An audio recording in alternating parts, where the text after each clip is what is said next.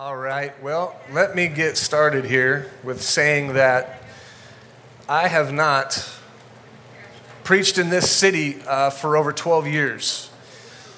Um, I'm blessed to be here with you guys this morning. And uh, my dad's here, um, bonus dad. My other dad's with Jesus, but he always says when I say, "Dad, how you doing?" He says, "I'm blessed to see another day." And I steal that. I stole that from you, and uh, I've been saying it for a long time now. Well, I don't know how long, maybe a couple years now. I finally woke up to the reality that that is a good thing to say, and uh, I'm blessed to be here with you this morning. Blessed to see another day. Every day is a gift.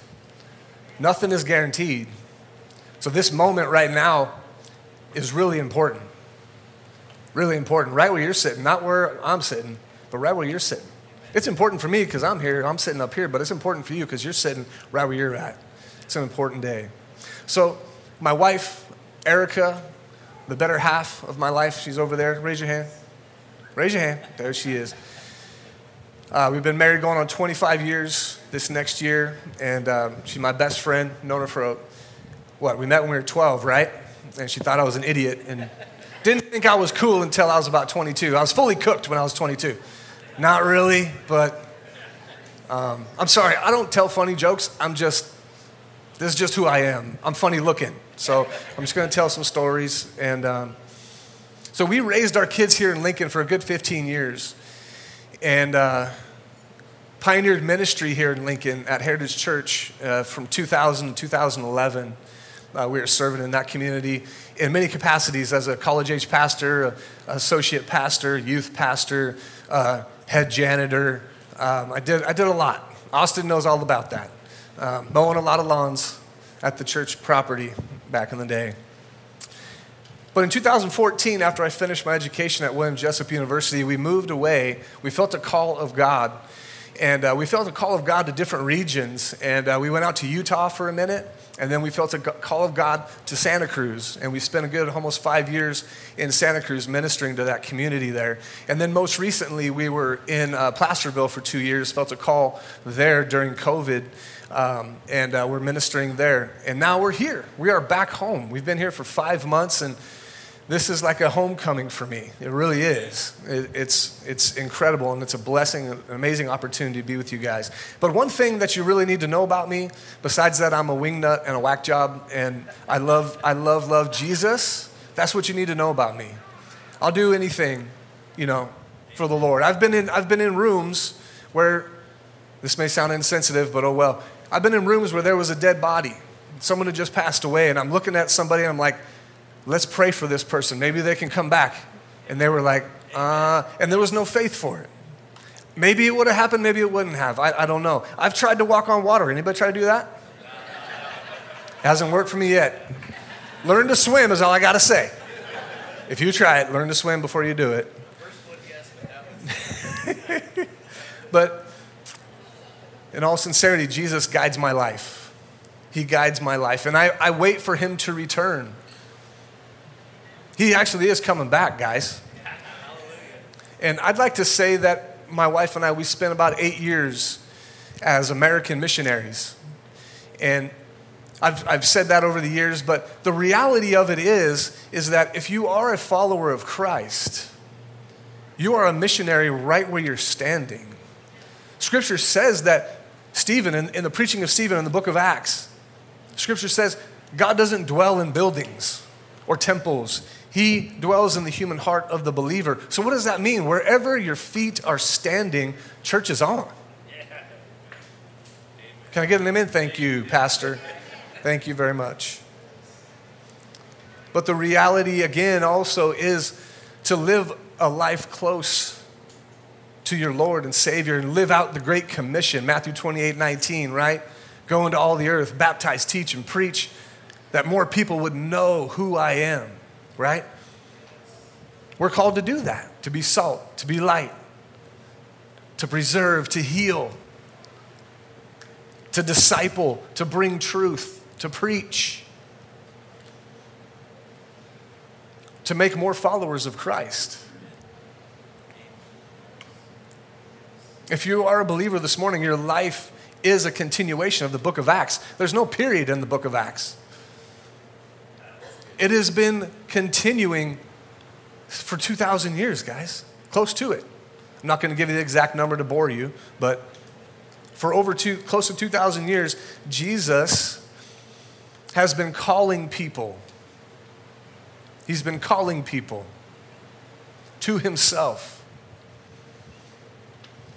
and trying to live out that great commission as a believer in Christ, being true to your convictions, and then allowing the other convictions inside of you that need to die, die, is a hard thing to do when you live in a world that is just geared to tear you down and geared to make you slip and trip and fall. It takes faith to live out the call of Jesus in this world. Scripture says that faith is, the th- is belief in the things hoped for, belief in something you cannot see. I'd also like to say that it's a belief in a future grace that fuels the present. Right? Wherever you're standing, oh believer of Jesus, wherever you're standing, church is on. That means He wants to speak through you, He wants to heal through you, He wants to bring love through you, His love.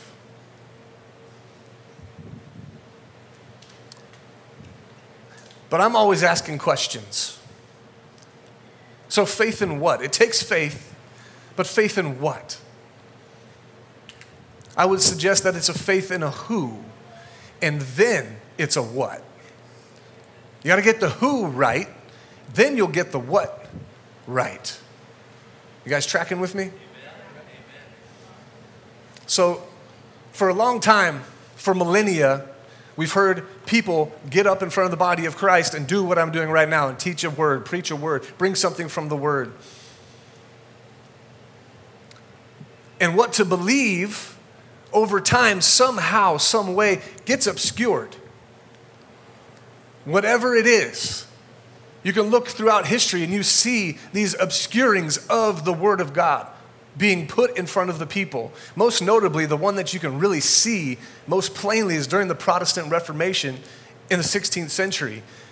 People were coming into buildings like this and hearing somebody do what I'm doing right now, not in their own language. They couldn't even understand what was being said. So your experience was I don't know what you're saying. Come on up and eat some, eat a cracker and drink some juice and go home. God said, nah, not on my watch, not for long. And he raises up people that drag people back to the scripture, to the truth, so that the lights can get turned on. It's as if over the years, the spiritual fervor and fire has to be stoked and kindled in the life of a believer. It's this continual, daily process. Now, I want to stir you up this morning by way of a reminder. I'm going to steal that from Peter. And we're going to look to Jesus when he asks a question of his disciples that I believe sheds light on this very thing that we're talking about this morning. Faith in who? And faith in what? If you have a Bible this morning, you can open it up to Matthew chapter 16. We're going to have it up here on the screens for you as well, because we're a cool church like that. Um, Matthew chapter 16, verse 13 through 23. I'm going to read this out. Now, when Jesus had come to the district of Caesarea Philippi, he asked his disciples, Who do the people say that the Son of Man is? And they said, Some John the Baptist, others say Elijah, others Jeremiah or one of the prophets. And he said to them, But who do you say that I am? And Simon Peter replied, You are the Christ, the Son of the living God. And Jesus answered him, Blessed are you, Simon Bar Jonah, meaning son of Jonah, for flesh and blood has not revealed this to you, but my Father who is in heaven. And I tell you, you are Peter, and on this rock I will build my church, and the gates of hell shall not prevail against it.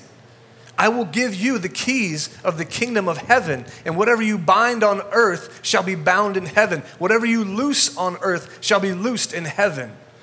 Then he strictly charged the disciples to tell no one that he was the Christ. From that time, Jesus began to show his disciples that he must go to Jerusalem and suffer many things from the elders and the chief priests and the scribes and be killed, and on the third day be raised. And Peter took him aside and began to rebuke him, saying, Far be it from you, Lord, this shall never happen to you. But he turned and said to Peter, Get behind me, Satan. You are a hindrance to me, for you are not setting your mind on the things of God, but on the things of man. The Word of God, ladies and gentlemen. What Jesus is saying in this moment is he's asking, What do people believe about me? He says, What are people saying about me? But we get from the text that what he's really asking is, What do people believe about me? Why? Because we get this amazing confession of Peter of who Jesus is. And he actually, we get a confirmation. Jesus is like, High five, dude. You got it. Ding, ding, ding. Winner, winner, chicken dinner. You got it. Right? You are the Christ, the Son of the living God. Christ in the Greek is translated as Messiah. He is the anointed one of God. Not only that, the Son of the living God. What we believe about Jesus is everything. It's everything. Who you believe Jesus to be determines the direction of your life, it determines your words, it determines the way that you love, it determines how you forgive, it determines where you live, how you even work. Your very eternity hinges on who you believe Jesus to be. See, Peter got it right, but he did not know how right he got it. We're going to get into that. I think that Jesus would be asking us some questions today, along with this question Who do you say that I am? And this question would be is do you believe that I am real and that I came from God? He's asking us that question this morning. I come to grips with that every single day. I don't know about y'all, but it's, it's just me. I'm constantly questioning, and things take place in your life. You're like, are you really? Are you really real? Like, really? And then something takes place, you're like, oh, yeah, you are definitely real. Makes the hair on the back of your neck stand up and stuff. Jesus said of himself, when he was talking about believing in who he is and believing that he's real and believing that he came from God, in John chapter 6, it's an amazing chapter of Scripture. I recommend it to anybody. I recommend the whole Bible, but John chapter 6 is amazing. He says this This is the work of God, to believe on the one whom he sent. So at the time, people were just like really wondering how they can get close to God, and everything revolved around a list of things that you do in order to be more holy, especially in the first century Judaism. They had laws that protected laws. You didn't even spit on the ground on a, on a, on a Sabbath because accidentally you might kick it and it roll in the dirt and you make mud. Therefore, you worked and you sinned. Yeah, Aaron gets the joke. That's funny. That's my brother over there laughing. We got the same sense of humor. Funny, not funny, right? That's like, what? Are you lost? You lost your mind. That's crazy. And Jesus looks at him boldly in the face and says, This is the work of God, to believe on the one that he has sent. Meaning, there's no list of hierarchy, there's no list of things to do. There is one thing to do.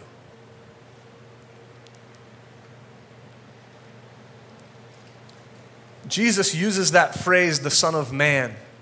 It was his favorite distinction for himself. And some of the prophets used that frame as well, where you read some of the prophets like Ezekiel, the angel comes and says, Son of Man, and calls him the Son of Man. But there's this mystery text in the Bible at that time. The Jews were kind of like, What is this? We don't completely understand this. And Jesus, walking around, calling himself the Son of Man, standing in Caesarea Philippi, and says, You got it, Peter. I am the Son of the living God. I am the Messiah. Listen to what it says in Daniel chapter 7, written 600 years before Jesus says this in Caesarea Philippi. I saw in the night visions, and behold, with the clouds of heaven, there came one like a son of man. And he came to the Ancient of Days, that is God, and he was presented before him. And to him was given dominion and glory and a kingdom that all peoples, nations, and languages should serve him. His dominion is an everlasting dominion which shall not pass away. His kingdom, one that shall not be destroyed. Can you see how the question that Jesus asks and the answer that comes is directly intermingled with that text? I mean, the imagery in the text itself, we're going to get into it just for a second, is startling and we, we can't miss it. Coupled with the confession of Peter in that moment, we get to see this mystery text actually fulfilled. Jesus reaches into the Israelite past and he brings something to bear and says, It's me, guys. I am the one that you've been waiting for. And he's sitting in a city that for millennia, for thousands of years, the god Baal was worshiped in this community. Then, when Alexander the Great kicked everybody's butt and took over, they began to worship the god Pan in this city. And the temple was built kind of three sided, and it was built into a mountainside. Here's a picture of it for you here. You can actually go and see this place. Um, and what you see here is little niches where they would put uh, uh, images of the gods or a god. It was Pan or Baal. And they built the temple in the side of this hill. And to the left here, you can see, right here to the left, there's a huge cave that goes in. That's not the cave, but that's just the niches. But go back to that other picture. One more. There it is. There's a huge, see that dark spot right there?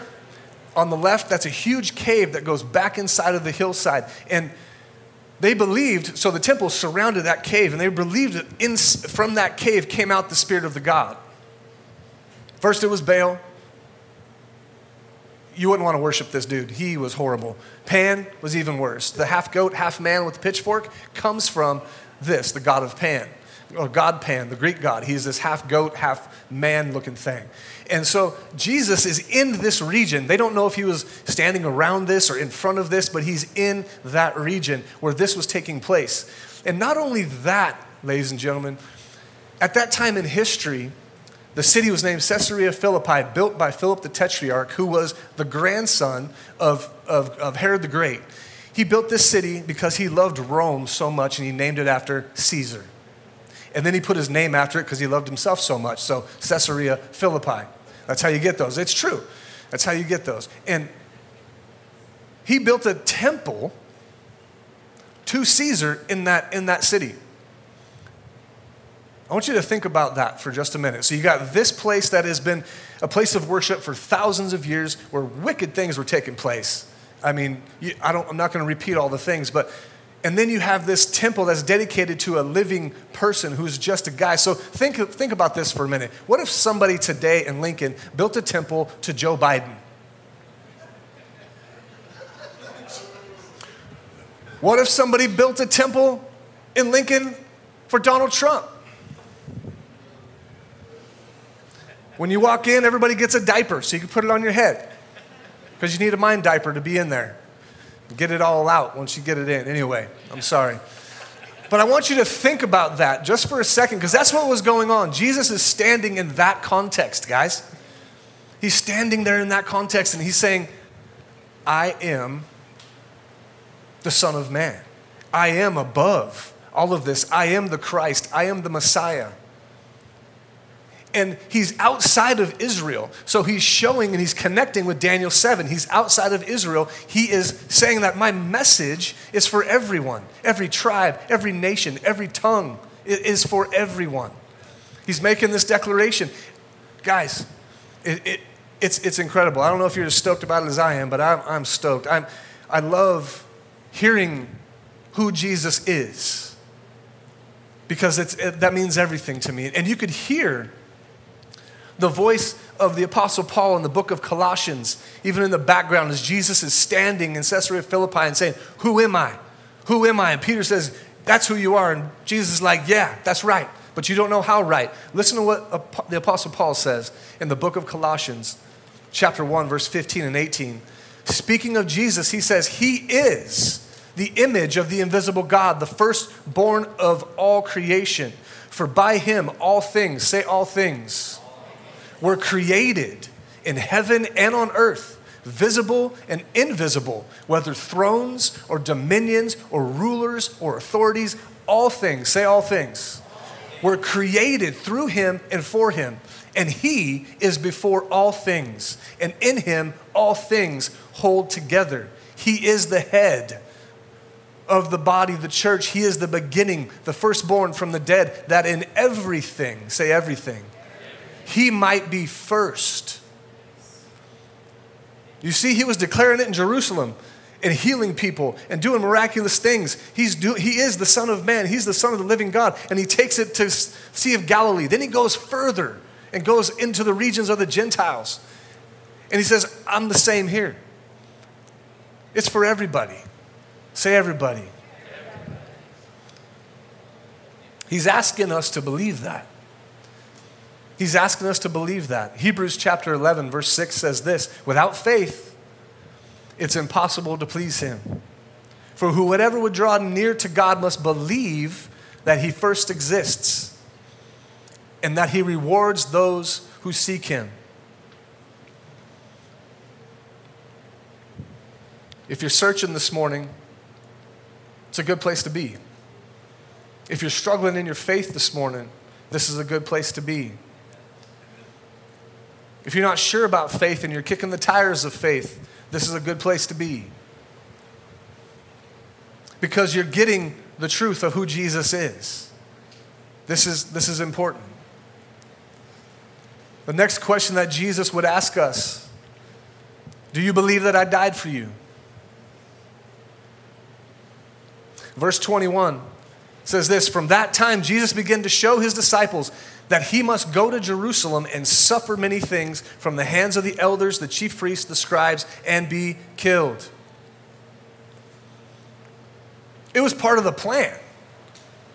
That was part of the plan. Him dying was part of the plan. I remember uh, inviting some friends over when the Passion of the Christ first came out years ago, and they were non-believers. They, you know, they were kind of just my friends. I was like, guys, you, you should watch this movie, The Passion of the Christ, with me. And they're like, cool.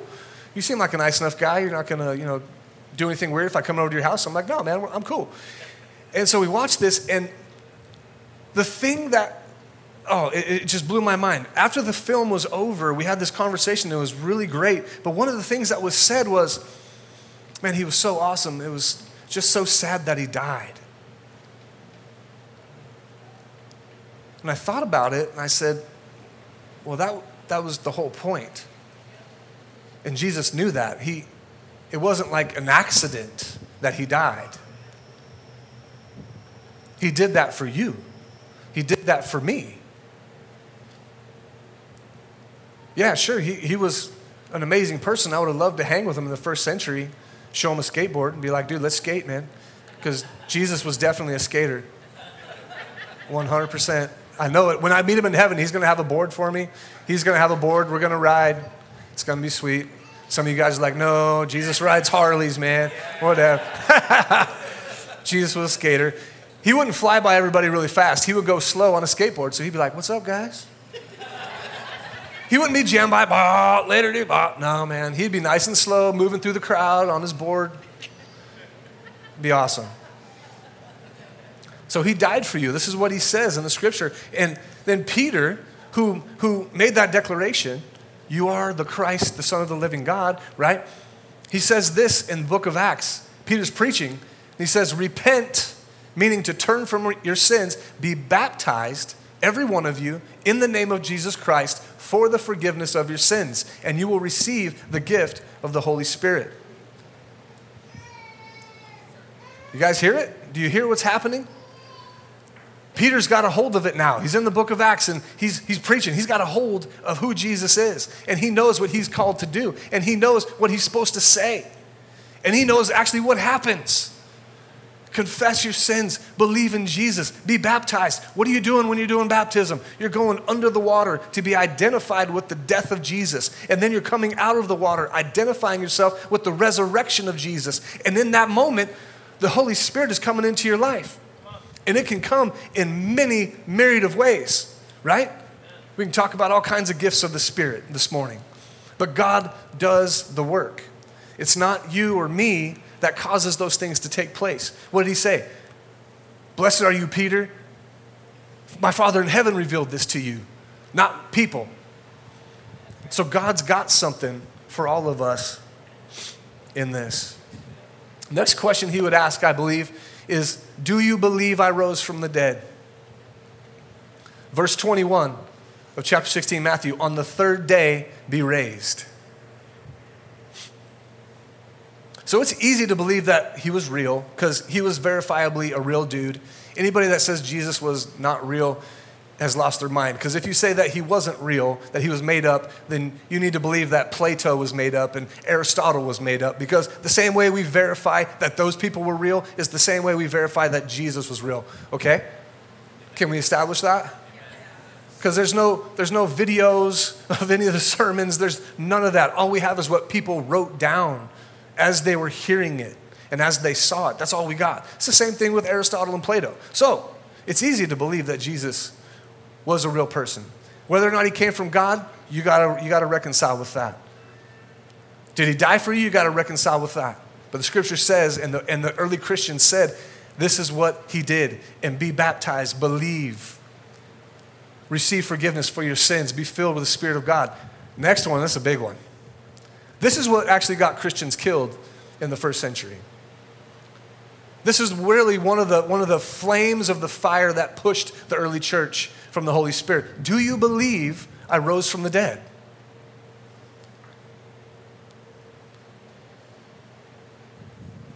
Do you believe I rose from the dead with a real body? Not like a spirit, like Scooby Doo, with a sheet on, I'm Jesus. And they're like, whoa, it's Jesus. No, he was real. So real that they recorded that one of them was like, I don't believe until I see him Thomas was supposedly the last one that got to see the resurrected Christ. Everybody saw him at different, different intervals. And they're like, We saw Jesus, we saw Jesus. And Thomas is like, I hate you guys. I haven't, I haven't seen Jesus. I'm not believing any of you guys. He, Thomas was like, Sorry, no. I want to see the nail hands. I want to put my hand in his side. I want to see his feet. And Jesus appeared before him and did just that. And he was touched by Thomas. So he had a body, guys. He rose from the dead. The resurrection was so vital to the early church. In fact, the Holy Spirit was just crazy about expounding this truth. I don't think, maybe Blake can correct me later, but I don't think there's another sermon in the book of Acts where that is not mentioned.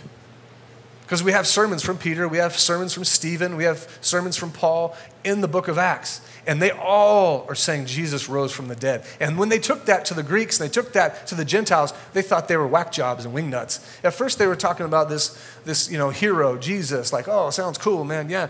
But he died and then he rose from the dead. Oh, yeah, right. Whatever.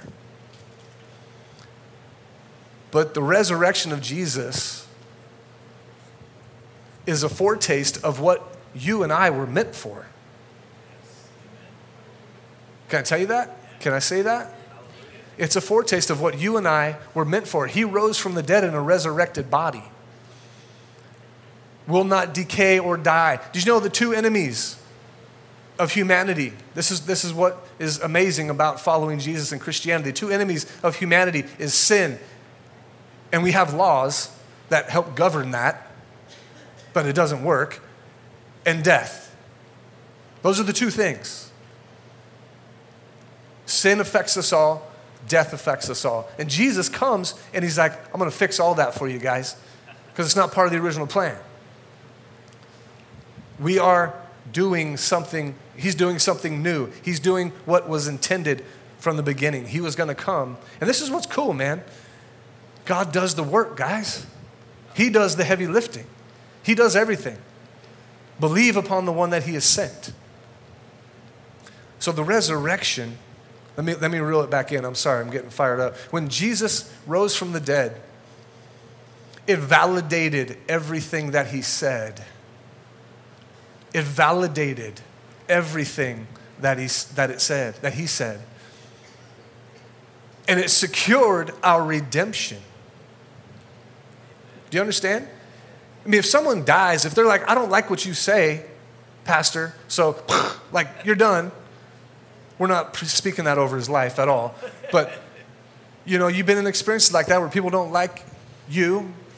I mean, this last week, there was people in Pakistan, Christians in Pakistan, had their church and their homes burned down because some, supposedly, somebody in their church desecrated the Quran. So thousands of people took to the streets and burnt down their church and burnt down their homes. We're talking hundreds of people, Christians, in flight for their lives. Because they're saying Jesus rose from the dead.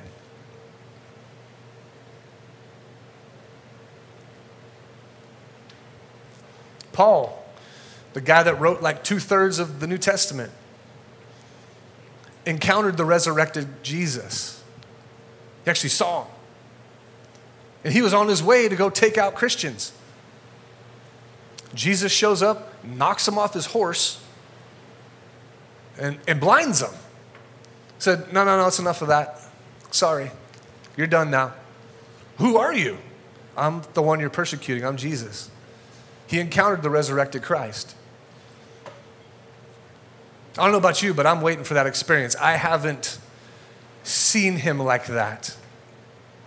But Jesus says something funny in the scripture. I don't have it here this morning, but he said, Whatever you do to the least of these, you've done to me. And that's what I see alive in the body of this church. And I've seen alive in the body of this church for many years, serving the least of these. Because when you're serving the least of these, Jesus says, you're, that, that's me. Wait, what? So have you seen him?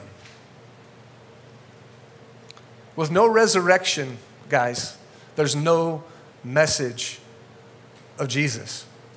You can't export that out and actually have Christianity stand on anything. There's nothing to stand on. All, it would be like me worshiping William Wallace, which is pretty cool to think about, but I wouldn't do that. He was an amazing dude, did some great things for Scotland and defeated tyranny and all that good stuff. I mean, I've got Scottish heritage, so I'm tied to that, but Jesus rose from the dead, William Wallace didn't. If Jesus didn't rise from the dead, listen to what Paul says to the church in Corinth in chapter 15. He says, If there's no resurrection of the dead, then not even Christ had been raised. People were arguing about whether or not there is a resurrection, whether or not you're going to come back to life someday. And, and Paul's like, emphatically, this is a cornerstone of what we believe about Christ. Christ confirmed it. He rose from the dead. If there's no resurrection of the dead, then not even Christ has been raised. And if Christ has not been raised, then our preaching is in vain and your faith is in vain. We are even found to be misrepresenting God because we testify about God that He raised Christ, whom He did not raise, if it's true that the dead are not raised. For if the dead are not raised, not even Christ has been raised. And if Christ has not been raised, your faith is futile and you are still in your sin.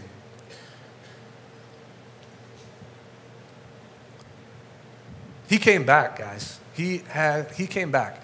And I know I've experienced him. I can't say that I've seen him in flesh and blood, but I've experienced him.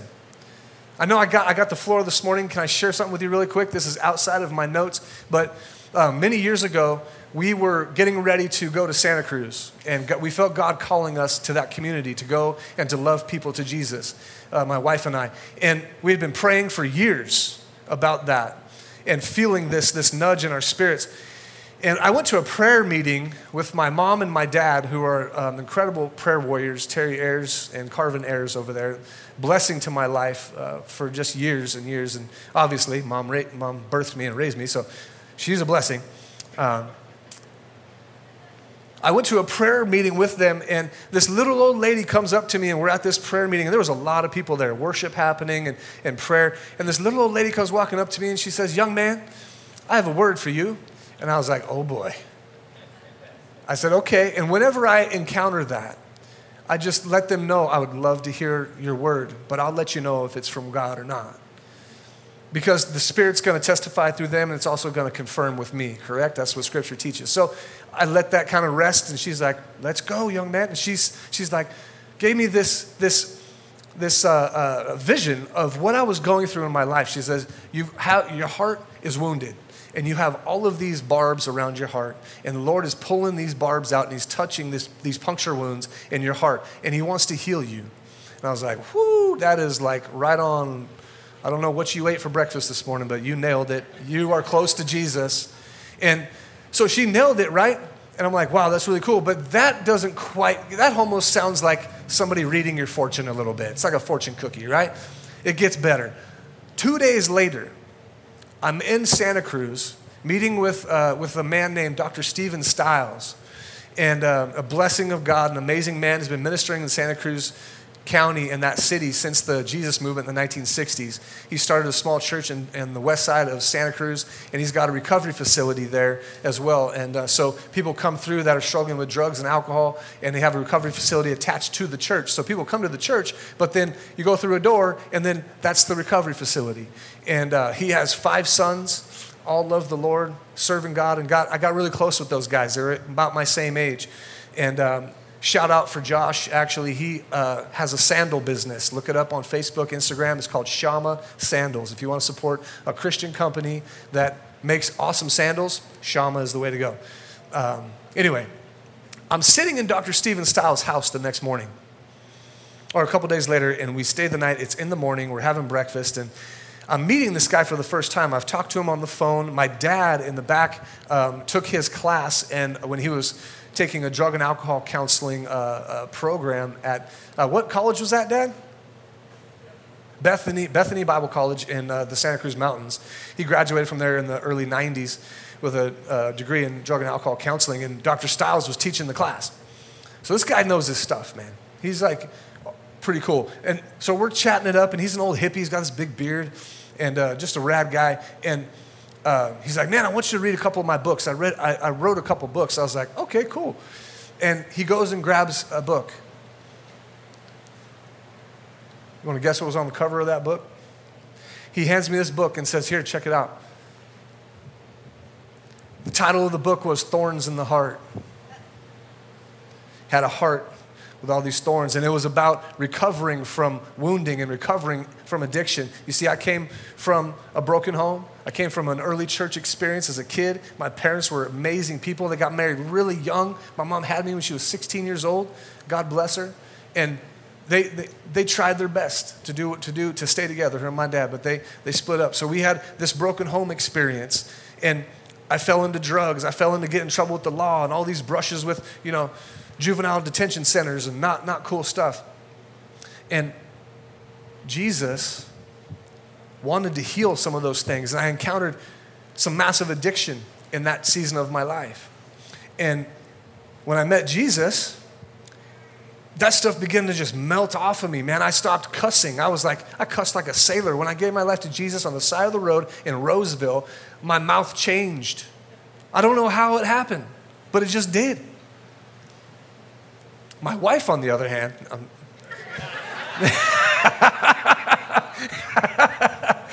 she, ah, no, I know, I know. It was, it was, it took her longer than me, and so it is going to cost me. I'm, I'm buy, I'll buy you lunch, baby. I'm sorry. It's a wonderful joke between us, and, and it was an amazing experience. But that is how real Jesus is, guys. That's how real He is. He wants to meet you right where you're at, and He wants to heal you. He wants to bring you to the future that He has for you, the plans that He has for you. And it always involves healing. of the wounds in your heart, of the sin in your life that's overcome you. I got two more points. You guys, you guys holding in with me? Okay. Jesus would ask this very simply Do you believe that I love you? Do you believe that I love you? Some of us can get that on an intellectual level and go, okay, yeah, God, God loves you. Yeah, the Bible says so. Yeah, we sing it. God loves you. But you know that He loves you in spite of your moods? He loves you in spite of your addictions.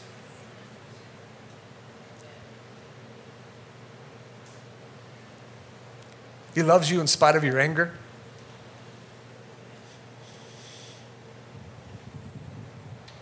He loves you just as you are, right where you're at, and not as you should be.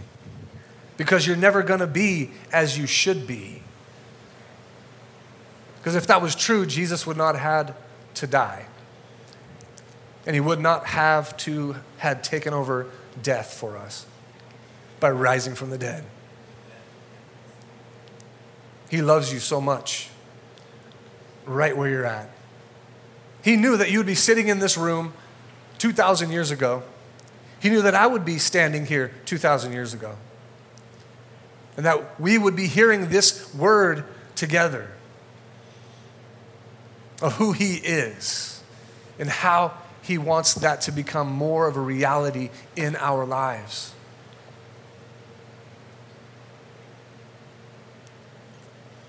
The old John 3:16, man. God so loved the world, he gave his only son that whoever believes in him will not perish but will have eternal life. Now, you can kind of get that mixed up a little bit. You can kind of, by the, by the phrasing of that sentence, you can kind of think that eternal life is the goal.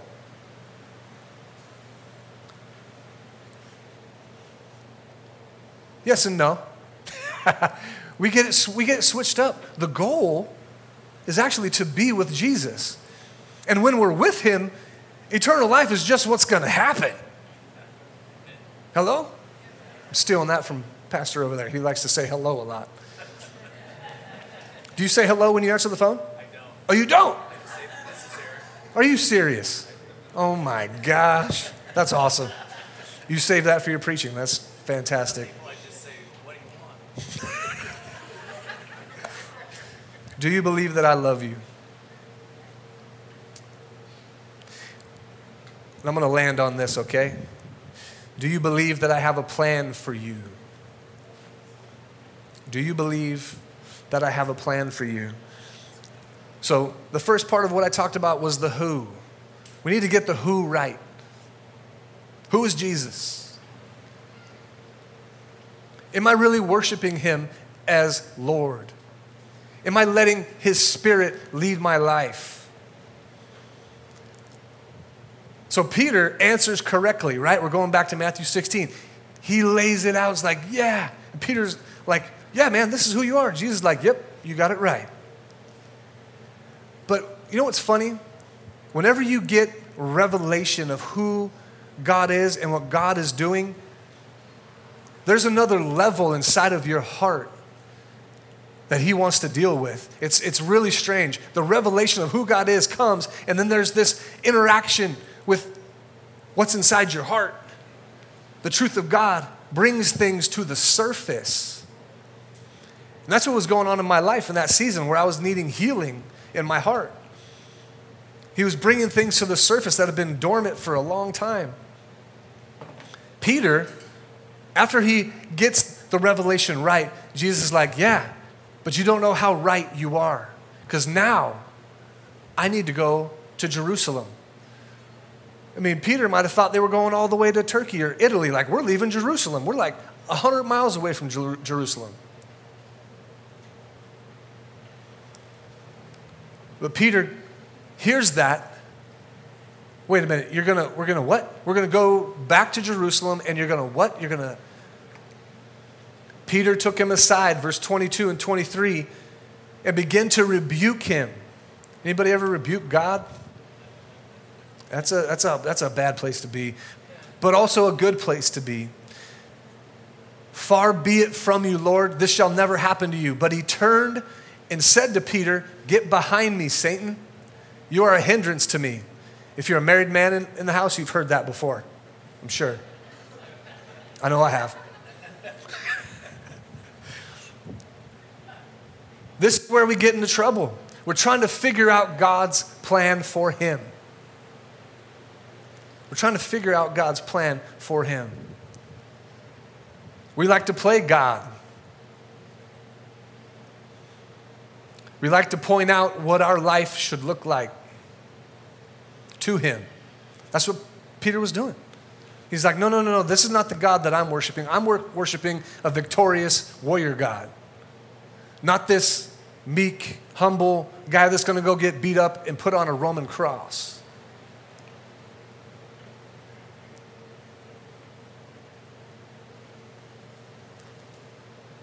I'd like to suggest to you that he knows. He knows what's in your heart. He knows the doubts. He knows the fears. He knows the pain. He knows your questioning. He knows how you look at your life sometimes and say, This cannot be your plan for my life. You know, I, I, just to share a little bit more about me, I've gone through a lot of seasons of grief. I lost my dad in 05 to cancer. And then uh, two years later, three years later, lost my youngest brother uh, to a freak accident. Um, then a few years shortly after that, my grandfather was murdered. And, uh, and then shortly uh, after, shortly before that, lost a grandmother. And there's series of, of grief, just a season of grief. And it was, it was wrecking me, and it was wrecking my faith. And I was like, what are you doing, God? How can this be the best life. I'm 47 years old right now, and I just I got to confess my age. My dad went home to see Jesus at my age. I've been reconciling with that or, or, or wrestling with that this whole year, knowing that, my God, my Lord, you took my dad home to you when he was my age.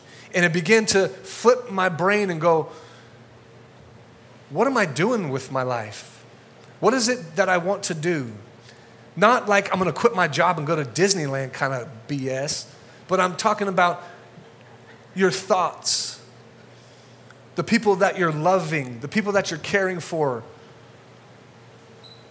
Are you getting in their way in the right way? Are you loving the way that He wants you to love? Because that's what it's all about at the end of the day. When the truth comes, it bites, it stings, it wounds, and it heals all in one. But it's a process that you have to submit to. I would suggest to you that some of you here probably know Jesus as your Savior. And that's good, but He hasn't become your Lord yet. And I believe that there's a difference. Not that one is more saved than the other. I just think one is walking closer to his heart.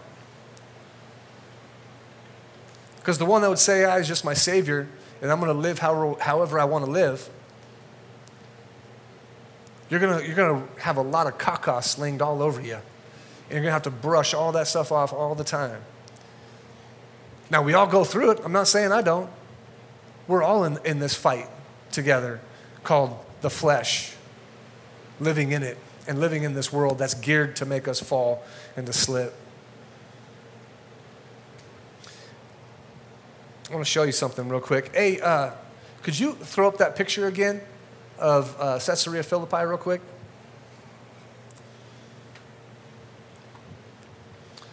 Boy, I've gone a long time. I'm sorry, guys. Everybody, everybody's booty holding up. I am sorry. Oh, okay, good. That's good. I want to, I'd, I'd love to see this place someday. I really would. Just off of this point, the origins of the Jordan River flow right through. Jesus was baptized in the Jordan River, but it flows from there all the way down to Jerusalem. And a friend of mine 15 years ago was visiting that place. And I told him, I was like, dude, he went to, he went to Jerusalem, and I was like, dude, bring me something back, man. I don't care. Bring me, a, bring me something. Bring, and I, I collect rocks. I've always collected rocks. And that's kind of a weird thing, but I have a lot of rocks. Uh, my wife opens drawers in my desk and she's like, There's a pile of rocks. I know. This one's from here, this one's from here. They remind me of things. It's just, it's weird. And uh, he brought me back a rock. This is it right here. And I was like, Man, where'd you get this? He said, Man, this is from Caesarea Philippi. This is where Jesus said, Who do you say that I am? Awesome. I thought that was somebody's phone. Oh, that was awesome. Thank you. Thank you. I thought that was Siri going off. Appreciate that. This, this is from there. And I keep it on my desk as a reminder to remind me that I need to ask myself that question every day. Who do you say that I am?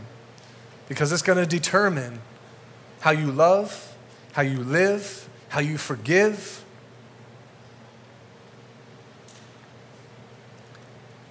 This is the way that God sees his church. Listen to 1 Peter chapter 2, verse 9 and 10. But you are a chosen race, a royal priesthood, a holy nation, a people for his own possession that you may proclaim the excellencies of him who called you out of darkness and into his marvelous light. Once you were not a people. Everybody in this room at one time was not a believer in Christ. But now you are God's people. Once you had not received mercy, but now you have received mercy.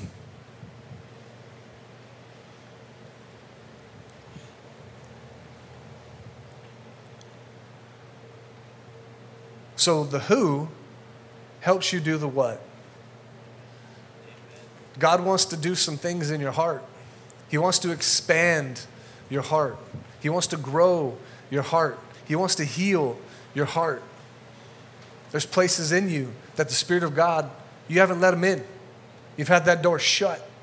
You're okay with Jesus being in the living room or probably in the closet for most of us, but nowhere else in the house. And He's waiting for you to open the door to areas. And it comes through confession, it comes through confessing what's going on to Him. And even to helpful, helpful people, helpful leaders, pastors. He says you're, we're a kingdom of priests. I mean, right where you're sitting, you're a priest, a priestess. That's interesting. I didn't wake up and felt like one this morning. But that's the way that He sees you by your faith in who He is. And He's asking you to believe this morning. I'm going to end with this. We sang it today. Jesus said this in John 14, 6 I am the way, I am the truth, and I am the life. Nobody comes to the Father except through me.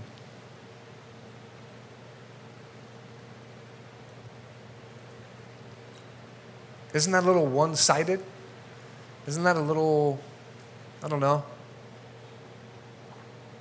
self righteous? Well, he rose from the dead, so he can say whatever he wants. You know what I'm saying? I mean, I didn't rise from the dead, he did.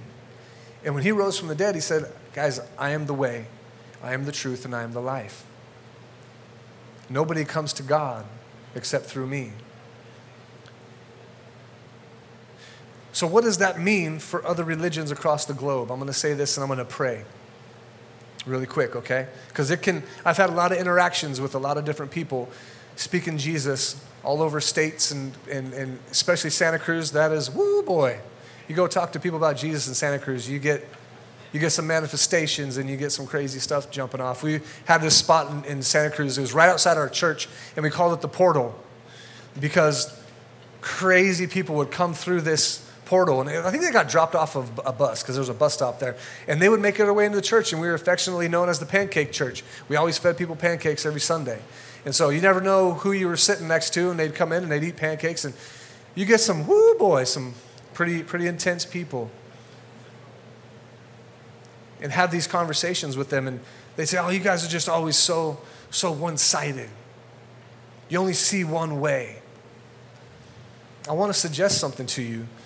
Truth, by its very nature, is exclusive. Can you hear that this morning? The fact that I am a human being excludes the fact that I'm an orangutan, contrary to what my wife would believe. Correct? The fact that you're wearing glasses, young man, is you're wearing glasses. If you're not, it, it, are you guys following me? Truth, because it's true that you're wearing glasses, right? So it excludes the fact that you're not wearing sunglasses. I'm sunglasses, sorry, glasses. I just got those recently, actually, for myself, just for reading. I can see really good far away, but now I've embraced my 47 year oldness and need reading glasses. Uh, my font up here is 18, so I'm good. What? we're, we're on the same team now.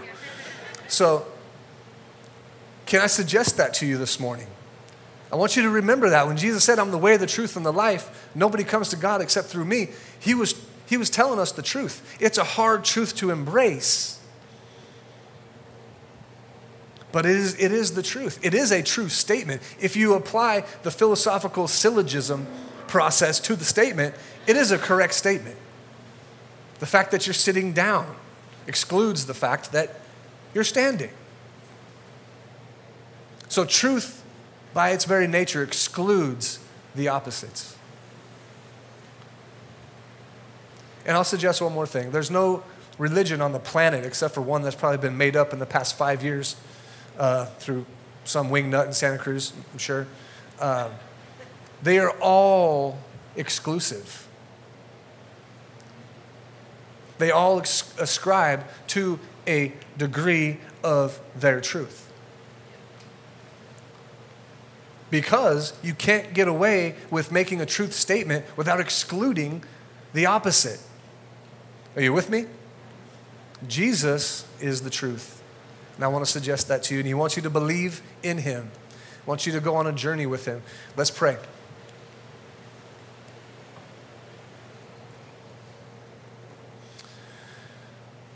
Lord, I thank you for the opportunity and blessing to be here in this moment. And Every moment is a gift from you. I thank you, Jesus, that you love us in spite of our flaws, in spite of our faults, in spite of our sins. You knew everything that I was going to do from, the, from my birth to my death 2,000 years ago. And you chose anyway to die for my sins. I didn't ask you to do it, but you did it because of your great love. It's because of your great love that we get to know you. So, Jesus, right now, I ask that your love, your mercy, your grace, your truth would be alive inside of your church. I pray that there would be a renewing of faith inside each one of us as we battle the sin, the flesh, and the world, that we are going to choose to stand upon your truths, upon your grace, upon your mercy, and let your spirit do the work that you want to do. Help us, Jesus, to submit to that process, to let your spirit do the work. Because you have a plan for every single one of us. I pray, Jesus, that we would be at peace in our hearts with your plans. We would be at peace with the sky that we are sitting under in this very moment, even in the struggles, even in the pain. That you would let a peace that surpasses all understanding rule our hearts. And I pray that that peace would leave this building and whatever we do this week through work, through school, through interactions of friends, I pray that you would give us an extra measure of your spirit and grace to love people well, to see past all the things that people dress themselves up with, and to see people the way that you see them, Lord. As children of the living God. I just want to ask if there's anyone here this morning, maybe you've never done this before, or you, you feel something in your heart stirring. You feel the Spirit of God stirring in your heart through this word that you want to say, Jesus, I want to know you more. I want to know you better. Jesus, I want you to come into my life and change me from the inside out. He is so patient. Ladies and gentlemen, he's so patient. He's waiting for you. And he's been waiting for you. If that's you this morning, I want you to do a simple thing. I'm not going to make you do anything weird. Just raise your hand and just look up at me and say, Yeah, that's me. Thank you. Thank you. Thank you. Anybody else? Thank you.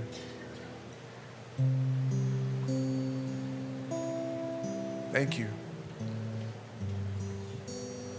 Jesus passionately is pursuing every one of us. And He is so patient.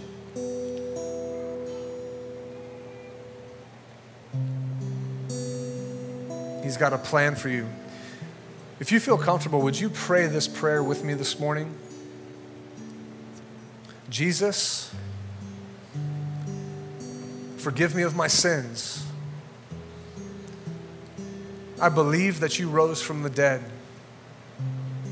I believe that you're speaking to me right now. I want to follow you. Would you do a work in my heart? I pray this all in Jesus' mighty name. And everyone said, Amen.